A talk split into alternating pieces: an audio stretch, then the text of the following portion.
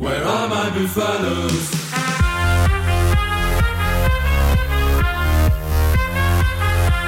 Bonjour et bienvenue dans Des Molles et Débats, votre émission dominicale qui revient sur votre samedi rugby. L'événement de ce week-end, c'était évidemment le France-Australie d'hier soir, mais on en a déjà parlé très longuement dans la troisième mi-temps. Donc pour toutes ces analyses sur le 15 de France, vous vous allez sur Rugby Rama, vous retrouvez la troisième mi-temps de Midi Olympique et vous aurez toutes les informations le concernant. Pour tout le reste, c'est ici que ça se passe et pour en parler avec moi, on va retrouver Léo Fort. Bonjour Léo. Salut Baptiste. Et on retrouve également Vincent Bissonnet. Salut Vincent. Ouais, salut les gars. Bon, deuxième week-end de, de, doublon de la saison, on va dire, après le, le, faux doublon de la semaine dernière. Et deuxième surprise déjà euh, dans ce top 14, c'est l'aviron bayonnais qui, qui n'en finit plus de nous épater. Et, et, à force de nous surprendre chaque semaine, Vincent, ça va finir par, par plus être une surprise, ce bayonnais. Oui, on peut plus parler des, on peut plus parler d'effets de surprise hier. Et d'ailleurs, ce qui est ironique, c'est que c'est qu'hier tous les matchs ont été ont été serrés. Euh, en tout cas. On dans la dans la majeure partie du euh, de la du temps. Et, euh, et c'est à Clermont on se disait oh, en fait à Clermont il y aura peut-être pas débat parce que Clermont menait 12 à 0 Clermont semblait lancer sur euh, sur une bonne voie. Bayonne avait euh, avait fait tourner hein, euh, n'en était pas caché d'ailleurs avait dit on a besoin de, de régénérer un petit peu le, les troupes et puis bah finalement c'est à c'est à Clermont que qu'on a eu la, plus grosse sensation il n'y aura pas surprise mais sensation parce que première victoire de Bayonne à Marcel Michelin euh, première victoire de Bayern chez, chez un gros cette saison et Bayern qui intègre provisoirement le, top 6. Donc effectivement, euh, encore un gros tour de force des, euh, des Basques. Léo, ouais, là où ils nous surprennent, c'est Basques. Et c'est la différence avec peut-être le, BO de l'an passé. C'est sur la densité de l'équipe. On a encore vu, euh, ils, sont, ils sont capables de jouer chaque semaine des matchs importants et même de se déplacer euh, depuis ce week-end et cette victoire au Michelin 25 à 20. Ouais, c'est euh, pour le coup, c'est là, personnellement, je l'avais pas vu venir. On savait les Bayonnais très forts à domicile, sur beaucoup d'enthousiasme, beaucoup d'engagement, beaucoup d'investissement. Ils faisaient le boulot à l'extérieur, ils ont jamais pris de volet à ma connaissance. ils allaient prendre des points à droite à gauche, mais franchement, les, les de là, aller voir gagner à Clermont, je l'avais pas vu venir. ce qui est étonnant dans cette équipe, c'est notamment dans la, la densité au combat on sait qu'il y a quand même un gros écart dans la dimension physique entre Pro D2 Top 14. Euh, ils n'avaient pas roulé sur le Pro D2 non plus l'an dernier. Euh, et, et, on pouvait se poser des questions sur cette dimension-là et cette capacité-là à, à, à, performer et à matcher avec les équipes de Top 14. Et on voit que ce soit à domicile ou même à Clermont-là, vraiment dans le ouais dans, dans, dans l'impact physique, dans le combat, ils existent. Euh, ils font mieux qu'exister. Et, euh, et c'est là-dessus que je les trouve vraiment surprenants au-delà des résultats, parce que les résultats effectivement sont sont très très euh, très flatteurs pour eux. Et d'ailleurs, ils ont rien volé. Hein, je veux dire, toutes leurs toutes leurs victoires à domicile, en plus, elles sont assez nettes. Euh, mais c'est c'est ça qui me surprend le plus, cette capacité à dans la dimension combat à, à rivaliser, voire même des fois mieux. Euh, alors, je vais peut-être m'engager dans une comparaison euh, directe, peut-être trop directe, mais vous allez me dire ce que ce que vous en pensez, euh, Vincent. Oui. Est-ce que ce, ce, patate Bayonne version 2022, ça vous rappelle pas le, le Urios Oyonnax 2015 qui avait fini en, en, phase finale pour perdre et mourir d'un cheveu contre Toulouse? Attention euh, quand même, ils étaient, ils étaient pas, ils étaient pas promus hein, quand il en 2015. Ils non, c'est leur deuxième fait, saison au, voilà. mais ils, ils avaient étaient censés jouer le maintien. Oui, mais ils avaient quand même pris une saison pour apprendre. Euh, ils étaient maintenus proprement la première saison -hmm. avant d'aller d'aller chercher un peu plus. Euh, je sais pas, enfin, c'était c'est la parole à Vincent, mais la saison est longue quand même. Hein. La saison elle est très longue. Ouais. Ils sont super séduisants. Euh, J'ai le faut quand même rendre hommage à ce que fait Grégory Patate à, à Bayonne parce que qui à ma connaissance euh, et, et, dans sa première expérimentation d'un rôle de numéro 1 à Bayonne, c'est pas une chose simple, surtout euh, sur un promu, une montée en top 14, c'est quand même quelque chose de très compliqué. Et, euh, et ce qu'il arrive à faire de cette équipe, on a vraiment la sensation que il exploite 100% du potentiel de cette équipe. C'est-à-dire qu'il y a c'est difficile de faire mieux aujourd'hui avec le matériel qu'il a euh, sans, sans, sans au, au.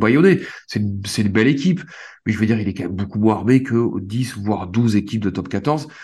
Et par contre, il exploite vraiment 100% de, de, de, son matériel. Euh, c'est un vrai, vrai beau boulot. C'est pas que de l'investissement. On voit que c'est une équipe qui est très structurée, qui a quand même des vraies structures de jeu devant, notamment sur les relances de jeu autour, autour, autour de, leur bloc avant. Euh, il y a Camille Lopez qui est rentré assez vite dans le match à Clermont et on sent que c'est un joueur quand même qui est très, très important pour eux. Euh, c'est celui qui souvent a le déclic, a l'étincelle, qui, qui crée les, qui crée des décalages pour les autres. Euh, mais, mais, mais, franchement, c'est Bayonnais surprenant, oui. De l'aller voir 6, on va quand même prendre un peu de temps, la saison est longue. Mais, euh, mais aujourd'hui, ce qu'ils font, euh, c'est chapeau à eux, quoi. Avec, avec euh, les, les moyens qu'ils ont, chapeau. Hmm. Ouais, ils ont, bah, c'est une surprise, en fait, sans l'être vraiment, parce que euh, la, la descente de Bayonne il y a deux ans a été un accident euh, semi-industriel, parce que Bayonne n'avait pas n'aurait pas dû descendre entre guillemets par rapport à ce qu'il avait accompli sur la saison et par rapport à et par rapport à son effectif et par rapport au recrutement qu'il avait opéré. Euh, oui, je suis d'accord avec Léo. Là, ce qui m'avait le plus surpris, c'était plus leur comportement sur la saison régulière l'année dernière en Pro D2, où à mon sens, ils auraient dû, avec une équipe qui était à 90% bâtie pour le, pour le top 14, à mon, sens, ils auraient dû écraser le voilà le, le, Pro D2 comme Perpignan avait pu le faire. Voilà, aujourd'hui, ils ont 22 millions de budget. Ils ont des, ils ont été chercher quand même des, des recrues de, de tout premier plan. Hein. Ils ont, euh, on pense évidemment à la charnière euh, Machno, Lopez en, en, en, premier lieu. Et après, voilà, il y a toutes ces recrues qui étaient déjà là. Euh, on pense, on pense à leur troisième link box, euh, troisième link box euh, euh, aux Team. Euh, voilà, tout ça, c'est des joueurs qui étaient, qui étaient, qui avaient été recrutés pour le Pro D2. Donc surprise, euh, oui, dans le sens où on pensait peut-être pas euh, qu'ils seraient compétitifs aussi vite et, qu'ils pourraient euh, typiquement aller, aller, aller gagner à Clermont. Mais voilà, une forme de logique aussi, 22 millions de budget et quand même un, un, un vestiaire assez solide. Voilà, donc on dira une demi-surprise. Il faut s'attarder quand même sur le, sur le recrutement. Euh, prendre Machno, Lopez, ça fait joli sur le papier. C'est pas une réussite garantie, c'est quand même des joueurs qui ont un petit peu d'âge. Euh, voilà, ça, ça, reste des paris sur le papier. C'est des très bons joueurs, on le sait, mais c'est des joueurs qui sont plutôt en fin de carrière. Ça, enfin, voilà, là aujourd'hui, on fait le constat de que ça fonctionne et que ça fonctionne même très bien. On aurait pu se retrouver dans la même situation autour de autour de, de ce même écran et trouver que ça, voilà, que c'était un échec. Euh, ils, ont bien, ils ont bien sorti le coup, ils les ont mis dans des bonnes conditions, ils les ont bien préparés. Et surtout, ils ont bien sondé leur effectif, je trouve, par rapport à ce qu'ils avaient l'an dernier en Pro D2, ce qui leur manquait. Euh, voilà, je parle, je m'attarde un peu sur Lopez. C'est vrai que l'an dernier, je, suis complètement d'accord, ils auraient dû marcher sur ce Pro D2, ils l'ont pas fait. Ils ont marché sur les phases finales de Pro D2, ça c'est vrai. Mais sur la saison régulière, ils ont pas écrasé la division. Donc il y avait une forme de crainte. Et je trouve un petit peu lié, notamment au poste d'ouvreur, ils avaient pas, ils avaient pas l'ouvreur qui faisait la différence. Ouais, ils avaient, ils avaient pas le mec qui, qui faisait euh, les décalages pour les autres. Et ils l'ont vraiment trouvé avec Lopez. Et, euh, et en plus, voilà, on connaît un peu Camille Lopez sur son état d'esprit. Ravi de rentrer chez lui au Pays Basque.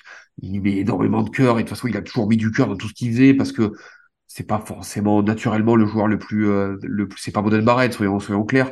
Mais par contre, c'est un joueur qui est immensément généreux dans tout ce qu'il fait. Et avec cette petite fibre basque en plus, il, est, il est étincelant sans rien. Et puis, on parle de Machno Lopez. Après, il faut aussi souligner euh, qu'ils doivent être quand même des investissements à, à 5 chiffres par mois. Mais il y a des, euh, il y a eu des, des paris, enfin, des paris. Des, ils ont misé sur des, des joueurs de, de Pro D2, Pascal Côté, Thomas 7, euh, ouais. et qui étaient des bons joueurs de Pro D2. Thomas 7, hein. Mais, qui sont de très bons joueurs, euh, mais qui, euh, voilà, mais c'est eux qui ont été les prendre. Et ils ont ouais, c'est l'équipe qui a très bien recruté, ouais. Petit coup de chapeau quand même à la cellule recrutement de, je sais pas s'il y a une cellule, mais aux, recruteurs de, de l'aviron, qui sont quand même pas beaucoup trompés. Ouais. Voilà donc pour, pour, ces, là, quand même. pour ces pour ces Bayonnais qui s'imposent 25 à 20 à Clermont et qui ce samedi soir provisoirement prenait une surprenante sixième place dans, dans ce top 14. En attendant les, les rencontres de ce dimanche, on va revenir un petit peu au rugby international, messieurs, avec la, question qui fâche. On va parler du prochain match des Bleus, France-Afrique du Sud. C'est samedi soir à 21h. Est-ce que pour vous, ce, ce France-Afrique du Sud, pour toi, Léo, c'est le match le plus attendu d'ici l'ouverture de la Coupe du Monde et, le France-Nouvelle-Zélande, franchement, que tout le monde a déjà au bout des lèvres. Ce France-Afrique du Sud-là, c'est le match qu'on attend le plus ou pas?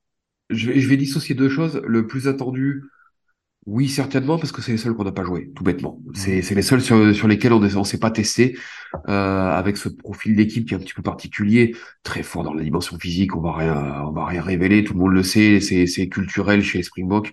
Euh, voilà, ils, ils aiment ce, ce, jeu de combat.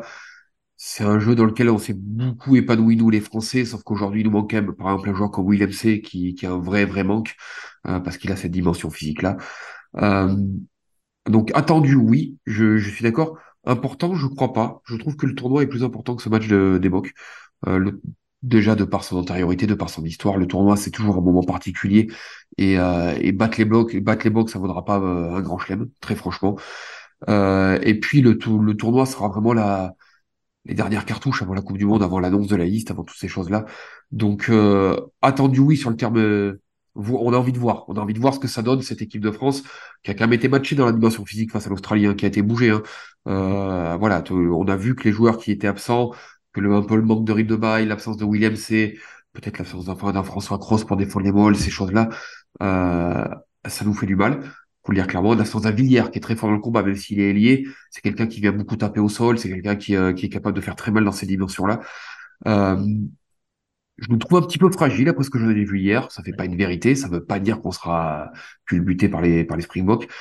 Ce que j'ai vu hier contre l'Australie, qui, qui avait été chahuté dans le combat quand même au rugby championship, euh, ça laisse quand même des points d'interrogation. Et du coup, on a envie de voir quand même face au Bok la rébellion. Quoi. Euh, Vincent, tu as envie de, de voir cette France-Afrique du Sud plus qu'un match du tournoi ou pas? Ouais, je, je, je, je, rejoins plutôt Léo sur, euh, sur ce constat. Bref, on, faut pas, faut pas, bref, faut pas enlever la fiche son, son claquant. Hein. C'est, euh, la France qui est présentée comme le, le, favori de la Coupe du Monde face à, face au tenant du titre.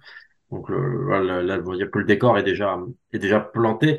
Après, effectivement, euh, sur le défi en tant que tel et sur euh, le retentissement, je suis pas sûr qu'une victoire face au Box à Marseille euh, sera aura plus de valeur qu'une victoire à la Viva, qu'une possible victoire à la Viva. Ouais, ouais, tout raison de le dire. Est-ce qu'il y aura pas moins de pression sur ces matchs-là en année perte, tout ça, en, année imperte simplement sur ces deux déplacements Est-ce qu'on en voudra au bleu de perdre en Irlande ou en Angleterre? Est-ce que non, en plus, le, le, mine de rien, le, le, fait que l'Irlande ait battu les Box, même s'ils ont battu, euh, dire vraiment à l'arraché euh, hier, euh, voilà, montre que ces Box sont prenables. Euh, ces Box sortent d'un bon rugby championship, mais ils l'ont pas gagné. Ils mhm. auraient pu, hein, ils sont pas passés loin, ils l'ont pas gagné. Donc voilà, ils avaient perdu contre le, le Pays de Galles aussi en juin, un de leurs un de leurs trois matchs. Donc c'est pas les meilleurs Box de non plus de, de tous les temps. Euh, ils ont ils ont tout simplement pas d'ouvreur. Euh, ils jouent avec un numéro 10. Ouais. On va dire pas d'ouvreur. Euh, bon, nous on a un faible en deuxième ligne, donc chacun fait chacun ses problèmes. Mais voilà, je ne présenterai pas comme euh, forcément comme euh, le révélateur de, de quelque chose. C'est c'est c'est une très belle affiche. Il y a une question de prestige. Il y a une petite question de dimension psychologique. Voilà, quand on sait que la, plupart des Bleus n'ont la plupart, mais une bonne partie des Bleus n'ont jamais battu l'Afrique du Sud. Euh, commencer par Anthony Je pense tous. Je pense tous, là. Il y a, qui, a, qui a battu l'Afrique du Sud? Euh, ça, fait, ça fait l'éternité qu'on les a pas battus. on avait pris trois ronds, ouais, peut-être. on avait pris trois ronds en 2017 là-bas, donc euh, euh, voilà, surtout qu'on sait que c'est gagné derrière. Avant tout sur la dimension physique. Donc, voilà, il y, y, a quand même plein de choses qui vont être très très intéressantes à voir, voir comment le, le staff des Bleus va réussir à, à, à, à bricoler un peu son, son pack pour pour résister à ce défi. Mais voilà, je pense pas que ça soit plus important que, que le choc qu'on aura à la Visa dans. Ouais, c'est un très, c'est un très beau jalon sur le parcours des Bleus jusqu'à la Coupe du Monde. C'est un très joli jalon, c'est prestigieux, mais c'est pas, c'est pas l'immense rendez-vous. De toute façon, on le sait maintenant, euh, l'immense rendez-vous, on s'en approche et ça sera la Coupe du Monde. Elle est chez nous, c'est les Blacks en ouverture. Forcément que les joueurs y pensent parce que oui, il y a les bocs, oui, il y a le tournoi, oui, il y a plein de choses. C'est un super rendez-vous, on est tous excités de le voir mais euh, ça sera que ça gagne ou que ça perde, ça laissera toutes les toutes les possibilités ouvertes en fait. De toute manière, on peut gagner tous les matchs chez la Coupe du Monde. Euh. Oui. Et se planter la Coupe du Monde. Ah, il n'y a, pas, de vérité. Et voilà, euh... le juge de paix, euh, il est pas maintenant, il est même pas pendant le tournoi, il sera. Voilà. 8 septembre 2023. Ouais, voilà. Exactement, ce match France-Nouvelle-Zélande. Donc France-Afrique du Sud la semaine prochaine, on l'a compris. C'est peut-être pas, pas le match le plus attendu d'ici euh, le mondial. En tout cas, ce sera le match le plus attendu de ce dimanche parce que les autres affiches, on n'a rien de très très clinquant. On aura un Irlande-Fidji, un Italie-Australie, un Angleterre-Japon, et le lendemain un Écosse-Nouvelle-Zélande. Voilà. les gros ont décidé de, de, défier des, des équipes peut-être un peu plus faibles dans, dans ce milieu de tournée. Mais voilà, ce France-Afrique du Sud, ce sera l'événement de samedi prochain. On reste en rugby international. On va parler de de, ton coup de cœur, Léo et eh bien, Justement, c'était contre l'adversaire des, Sud-Africains, c'était les Irlandais. Ouais, c'est impressionnant ce qu'ils font les Irlandais. Franchement, c'est pas c'est pas le rugby le plus sexy de la terre. Euh, bien sûr qu'il n'y a pas des relances de 200 mètres, que c'est c'est pas, mais c'est hyper structuré. Ils jouent plus que ce qu'on veut bien le dire et plus que sous l'air Joe Schmidt. Quand même, ils ont quand même ouvert leur jeu. On voit, je, je repense à à cet essai de McKansen en bout où il y a des, il y a des parcs Gibson Park qui traversent, ça rebondit assez vite sur l'extérieur, il y a de la vitesse, tout est précis techniquement. Mais il y a, il y a vraiment ce, ce fil rouge, c'est-à-dire que ce qu'a construit Joe Schmidt à partir des années 2012, 2013 de mémoire, euh, qui était vraiment basé sur l'ultra précision, ça reste. Donc effectivement, ils ont changé leur schéma de jeu, c'est moins programmé, ça, ils jouent un peu plus en lecture, ils lèvent un peu plus la tête, ce qui est plutôt appréciable pour être honnête. Mais ils ont gardé cette ultra précision dans la qualité de transmission, dans la qualité des courses, euh, des lignes de course. Je parle des soutiens, toutes ces choses-là. Les soutiens sont toujours impeccables et, et ils ont gardé une autre chose qu'ils avaient, c'est l'efficacité dans les zones de marque des deux côtés. Donc euh, quand ils s'approchent de la ligne, on l'a vu hier, l'essai de Van der par exemple, il est imbattable cet essai. Sans, sans rire, il est euh, ils sont, euh, ils sont, euh, je pense, 8 ou 9 dans le mall, dans le groupe pénétrant. Ils sont tous en touche. Et pourtant, il y en a un qui arrive à s'extirper, à sortir un bras, à poser un ballon en coin. Il y a une ultra efficacité aussi dans la zone défensive, où euh, bien sûr qu'ils ont craqué. Forcément, à un moment, ils, ils, prennent des points, ils sont pas surhumains. Mais dès qu'ils arrivent à, à 10 mètres, 15 mètres, et même encore plus à 5 mètres de, de leur ligne en défense, ils tapent très très fort, ils font tomber très vite. Euh, Ouais, c'est c'est une super machine. Ils ont battu trois fois les Blacks en quatre matchs. Ils viennent de taper les, ils viennent de taper les Springboks proprement en plus. Euh, magnifique machine. Alors ça ça ne fait pas donner encore des champions du monde. Il y a, il y a encore un an à tirer. Mais mais il faut il faut se souvenir aussi que le match au Stade de France dans ce tournoi a été le plus dur pour les Bleus du tournoi, très clairement. Et euh, on a une super entame. On prend très vite le large. On a envie de se dire heureusement parce qu'après pendant les 60 minutes qui ont suivi, on avait beaucoup souffert face aux Irlandais. Non, non, super machine, petit pays qui fait qui a 5 millions d'habitants, qui a pas beaucoup de licenciés, mais voilà, on parlait tout à l'heure de, des Bayonnais qui optimisent, eux ils optimisent aussi 100% de leur potentiel. Tout est tout est millimétré. Bah, bravo franchement. Et voilà, et s'ils sont pas champions du monde, comme tu le dis, en revanche, ils sont numéro un mondial depuis, depuis quelques mois et leur victoire sur, sur ouais, c'est justifié. On, est, on est très bon, on a fait des choses merveilleuses, on a fait un grand chelem, on a battu les Blacks, tout ce qu'on veut ils ont battu trois fois les Blacks, quoi. Ils ont pas fait exploit, ils ont battu trois fois les Blacks. Certes, c'est pas les meilleurs Blacks de l'histoire, certes, tout ce qu'on veut. Ils ont les gagner deux fois en Nouvelle-Zélande. C'est, euh... ouais, ouais, ce qu'ils, font les Irlandais, c'est impressionnant. Et voilà, il y a un peu notre image aussi, hein, même si on peut se dire que peut-être que les Sud-Africains avec un buteur auraient sûrement gagné hier, et bien encore une fois, ouais, mais avec des les Irlandais. Eux, ils ont pas de scie. Les Irlandais, ils ont pas de scie. Tout est calculé, tout est millimétré, tout est pensé. Ils ont pas de scie, les, les Irlandais. Allez, on passe au deuxième coup de cœur et on va revenir enfin en France. On reste dans le rugby international, mais avec du 7, Vincent. Et c'est la, bonne performance de, nos Bleus en progression. Ouais, direction Hong Kong pour un, petit coup de chapeau euh, à nos setistes qui ont réalisé la, bah, la, plus belle performance de leur, de leur année. Bon, c'est le début de la, la saison 2022. 2023 pour, pour eux. Euh, c'était le grand retour à Hong Kong. Hein. Fait trois ans en plus Hong Kong. Euh, tous les amateurs de 7 savent que c'est voilà, on la présente comme la mec du rugby, c'est c'est pas pour rien. Euh, bien 7. Oui, bien 7. bien 7 évidemment. moins 15, c'est vrai que ça marche moins.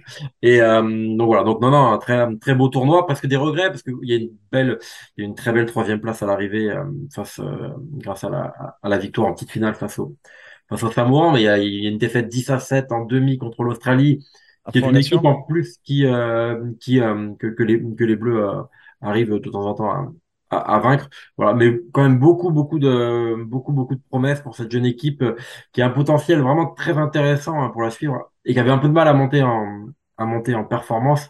Et aujourd'hui, voilà, même sans Nelson Epé, même sans, euh, je crois Joachim Trobal était, était également, était également. Barak était pas là aussi. Ouais, il y avait quand même pas mal d'absents euh, par rapport à ce qu'on pourrait considérer comme le groupe un peu un peu type, mais euh, mais euh, mais effectivement voilà des très belles choses avec un évidemment maxi coup de chapeau à, à rendre Grandidier, le, le briviste, 11 essais sur une étape, c'est euh, c'est pas, un record. C'est pas un record. qu'il le ramène à Brive, du coup. Oui. c'est vrai que ça, je dirais. Pas mal, les, les supporters brivistes qui voient leur, voilà, qui voient leur, leur joueur briller à Hong Kong, mais pas à la maison. Euh, voilà, mais, mais voilà, il y a beaucoup, beaucoup de potentiel dans cette équipe euh, qui est jeune et euh, on pense tous à, voilà, pour le 15, on pense à 2023. Pour le 7, on pense à 2024 que bon, un titre de champion du monde dans un an, ça serait chouette, mais une médaille olympique dans, dans deux ans, ça aurait quand même de la gueule aussi. En France également, ouais, voilà, c'est sûr c'est c'est l'objectif majeur pour pour ces sétistes qui qui lancent à merveille leur nouvelle saison 2022-2023. Allez, on finit avec un peu de top 14, messieurs. Comme toujours, l'émission s'achève avec le prono. Euh, le match de ce soir, donc, c'est entre Toulon et Montpellier. Il clôturera cette journée. Alors, si ces dernières semaines, on a eu euh, des beaux chocs avec des équipes qui, qui, jouaient le jeu avec leur effectif complet, là, en doublon, forcément, il a manqué des joueurs des, des deux côtés. C'est difficile de dégager euh, un vainqueur. Léo, est-ce que tu donnes un avantage à une équipe ou à une autre pour l'instant J'ai une très très bonne nouvelle pour les Toulonnais. C'est que c'est que je suis inquiet pour eux. Et vu que je me plante 95% du temps donc non, non, je, un petit peu surpris de la composition d'équipe. Euh, oui, il y a des absents euh, pour cause de doublons et de, de fenêtres internationales, mais il y a aussi quand même des choix qui, qui m'étonnent un peu. Bon, euh, Montpellier a vraiment besoin de points aussi. Alors pour l'instant, euh, Toulon, Toulon s'en est bien sorti à domicile, mais écrase pas non plus. Enfin, quand on voit, quand on voit l'effectif toulonnais, on s'attend mieux que, que ce qu'il propose, très franchement. Et oui, effectivement, il y a, y a une machine à reconstruire et tout ce qu'on veut. Mais ça commence à durer un petit peu dans le temps parce que c'est pas nouveau. C'était déjà l'an dernier avec Patrice Colazo, puis Franck Azema. Là, cette année, ils ont un, ils ont un staff qui est pléthorique. Ils ont un effectif qui est super dense avec des, des vrais talents dans toutes les lignes, avec, euh, euh, je m'attendais à mieux des Toulonnais cette année, franchement. Je, je, je pensais que les Toulonnais seraient plus vite dans, dans un rythme de croisière à, à, à trois points de moyenne, quoi, on va dire, par week-end. Et, euh, et ils y sont pas. Et puis on voit qu'ils ont des difficultés, euh, même contre les équipes un peu plus considérées faibles ou programmées pour jouer le bas de tableau. Euh, les Montpellierins, à l'inverse, c'est pas génial. Ils sont, ils, comme à peu près toutes les équipes qui ont été championnes de France, euh, ils ont un peu de temps pour digérer, mais il y en a, je pense que ça arrive à tous. Euh, mais je les trouve pas à la rue, je les trouve pas largués. Il y a, y a des équipes qui, franchement, en post-titre, ont été vraiment larguées. Euh, c'est pas leur cas. Allez, petite pièce sur Montpellier, mais euh, donc bonne nouvelle pour les Montpellier, pour les Toulonnais, pardon. Alors, tu as beaucoup parlé de, de, Toulon. Je vais donner euh, la compo, cette compo justement, oui, qui n'est pas l'équipe type forcément. Côté toulonnais, on aura donc une première ligne avec Deveau, Bobigny et Brooks. Une mm. seconde ligne, euh, Rebadge, Timani. Une troisième ligne, Dupress, Parissé, Bastaro. Une charnière Payog-West. Et aux, ailes, ça sera Dréan et Emeric Luc. Au centre, Smiley et Saint-Zel. Et à l'arrière, Thomas Sall. Voilà, on peut vraiment pas parler d'équipe euh, type, encore plus à domicile pour, pour les Toulonnais. Vincent, tu rejoins Léo ou, ou pas? Ouais, après, je, je, je nuance, parce que c'est vrai que Toulon, le, le, le, la difficulté pour Toulon est de, est de, de trouver de la constance, euh, parce que c'est une équipe qui a, je trouve, voilà, un, quart de départ type, euh, ce qu'on présente comme type, qui est, euh, je pense, ah, la gueule, hein. un des trois, quatre meilleurs du top 14. Ah, ouais le contraire. Et mais la difficulté pour Toulon, c'est de trouver de la constance dès qu'il manque, euh, dès qu'il manque des cadres. Euh, euh, on avait vu, bon après chaque match est différent, mais moi j'avais été à, à, Perpignan-Toulon. Toulon ce jour-là avait été d'une faiblesse abyssale, vraiment. Perpignan avait bien joué le match, mais c'est vrai que Toulon était a vraiment été euh, en dessous de, de, de, son niveau. Et une semaine après, euh, il y a eu quelques retours et, euh, et les, les Toulonnais avaient gagné euh, 30 ou 40 points, je ne sais plus, à, à, la section. Et voilà. Donc, le match, en tout cas de ce soir, il est difficile à pronostiquer, mais il sera très intéressant justement pour les pour les Toulonnais parce que c'est un vrai test. Voilà. Est-ce que Toulon enfin arrive à avoir cette profondeur d'effectif, cette densité? On sait qu'aujourd'hui, Franck Azema et Permioni n'ont pas pas forcément l'effectif euh, qu'ils rêveraient d'avoir, parce que voilà, ils ont ils sont encore en train de le, façonner. On sait que voilà, pour avoir un, groupe à son image, il faut toujours 2-3 ans, le temps de gérer des, fins de contrat, de gérer des, des, euh, des, fins de carrière. Et voilà, mais n'empêche que s'ils veulent être dans le top 6, euh, bah, ce genre de match, quand il n'y a pas quand il y a pas Colby, quand il n'y a pas quand il n'y a pas quand il n'y a pas Olivon, quand il n'y a pas la perte de gros leur fait du mal aussi. voilà. et ben, il faut il faut quand même les gagner, surtout quand tu es à domicile, surtout quand tu as un concurrent direct qui est qui est dans une forme euh, bon pas terrible, euh, voilà. Donc un match très très, euh, ce sera peut-être pas le plus beau match de la saison en Mayol, mais euh, mais c'est un match très très important pour eux comptablement. Ouais, je, je rejoins construction. C'est un vrai point de bascule dans leur saison. Ils, ils font le boulot, ils sont pas largués, les Toulonnais, ils sont ils sont plutôt comptablement dans les dans les clous, mais ils, ils écrasent pas non plus, ils impressionnent pas non plus. Et euh, il y a ce sentiment que ça peut basculer ce soir du bon ou du mauvais côté, quoi. Et euh, pas se rater. Voilà, donc euh, pour vos analyses, je donne rapidement la compo de Montpellier aussi, comme ça on l'aura. C'est Montpellier qui vont essayer de gagner à Mayol ce soir. On retrouvera Foreta, Pengamosa, Télé, Camara, Chahuron en seconde ligne, avec Mercer, Béconi en troisième ligne, Emery et Carbonel à la charnière, Lam euh, et Ratez aux ailes, Darmon et Lucas au centre, et Boutier à l'arrière. Juste pour finir rapidement sur messieurs. Je, fais une parenthèse. Un jour, il va falloir ouvrir le dossier de la tendance de mettre des troisième lignes en deuxième ligne, parce que Camara en deuxième ligne, mais sans Cody Walker au Racing, mais partout. Et on a, on a eu, euh, début des années 2010, une grande mode qui était de faire reculer des deuxième lignes en troisième ligne pour, euh, pour mettre du poids, pour mettre de la masse. Et aujourd'hui, on a complètement versé le prisme et on a l'impression que toutes les équipes cherchent à, à faire basculer un troisième ligne en deuxième ligne. C'est étonnant quand même. On analysera ça plus tard. Euh, donc, messieurs, rapidement, vos, votre pari avec un écart. Rapidement, Léo, victoire de? Eh ben, j'ai dit, je vais, je vais mettre la pièce sur Montpellier, euh, qui doit me faire ou dessus. pas? Ouais. Ouais, ouais, bien sûr. je- ils vont, ils vont pas écraser Mayol non plus. Hein, calmons-nous. Hein. Mais allez, euh, 21-16. Allez, Vincent. Il y a un petit 24-20 pour tout le monde à l'arracher. Allez, très bien, c'est noté. Merci beaucoup, messieurs. Et, et merci à vous derrière vos écrans pour votre fidélité à Démol les débats chaque semaine. Vous continuez à suivre toute l'actualité du rugby sur Rugbyrama et miliolympique.fr. Bon dimanche à tous. Au revoir. Au revoir. Au revoir.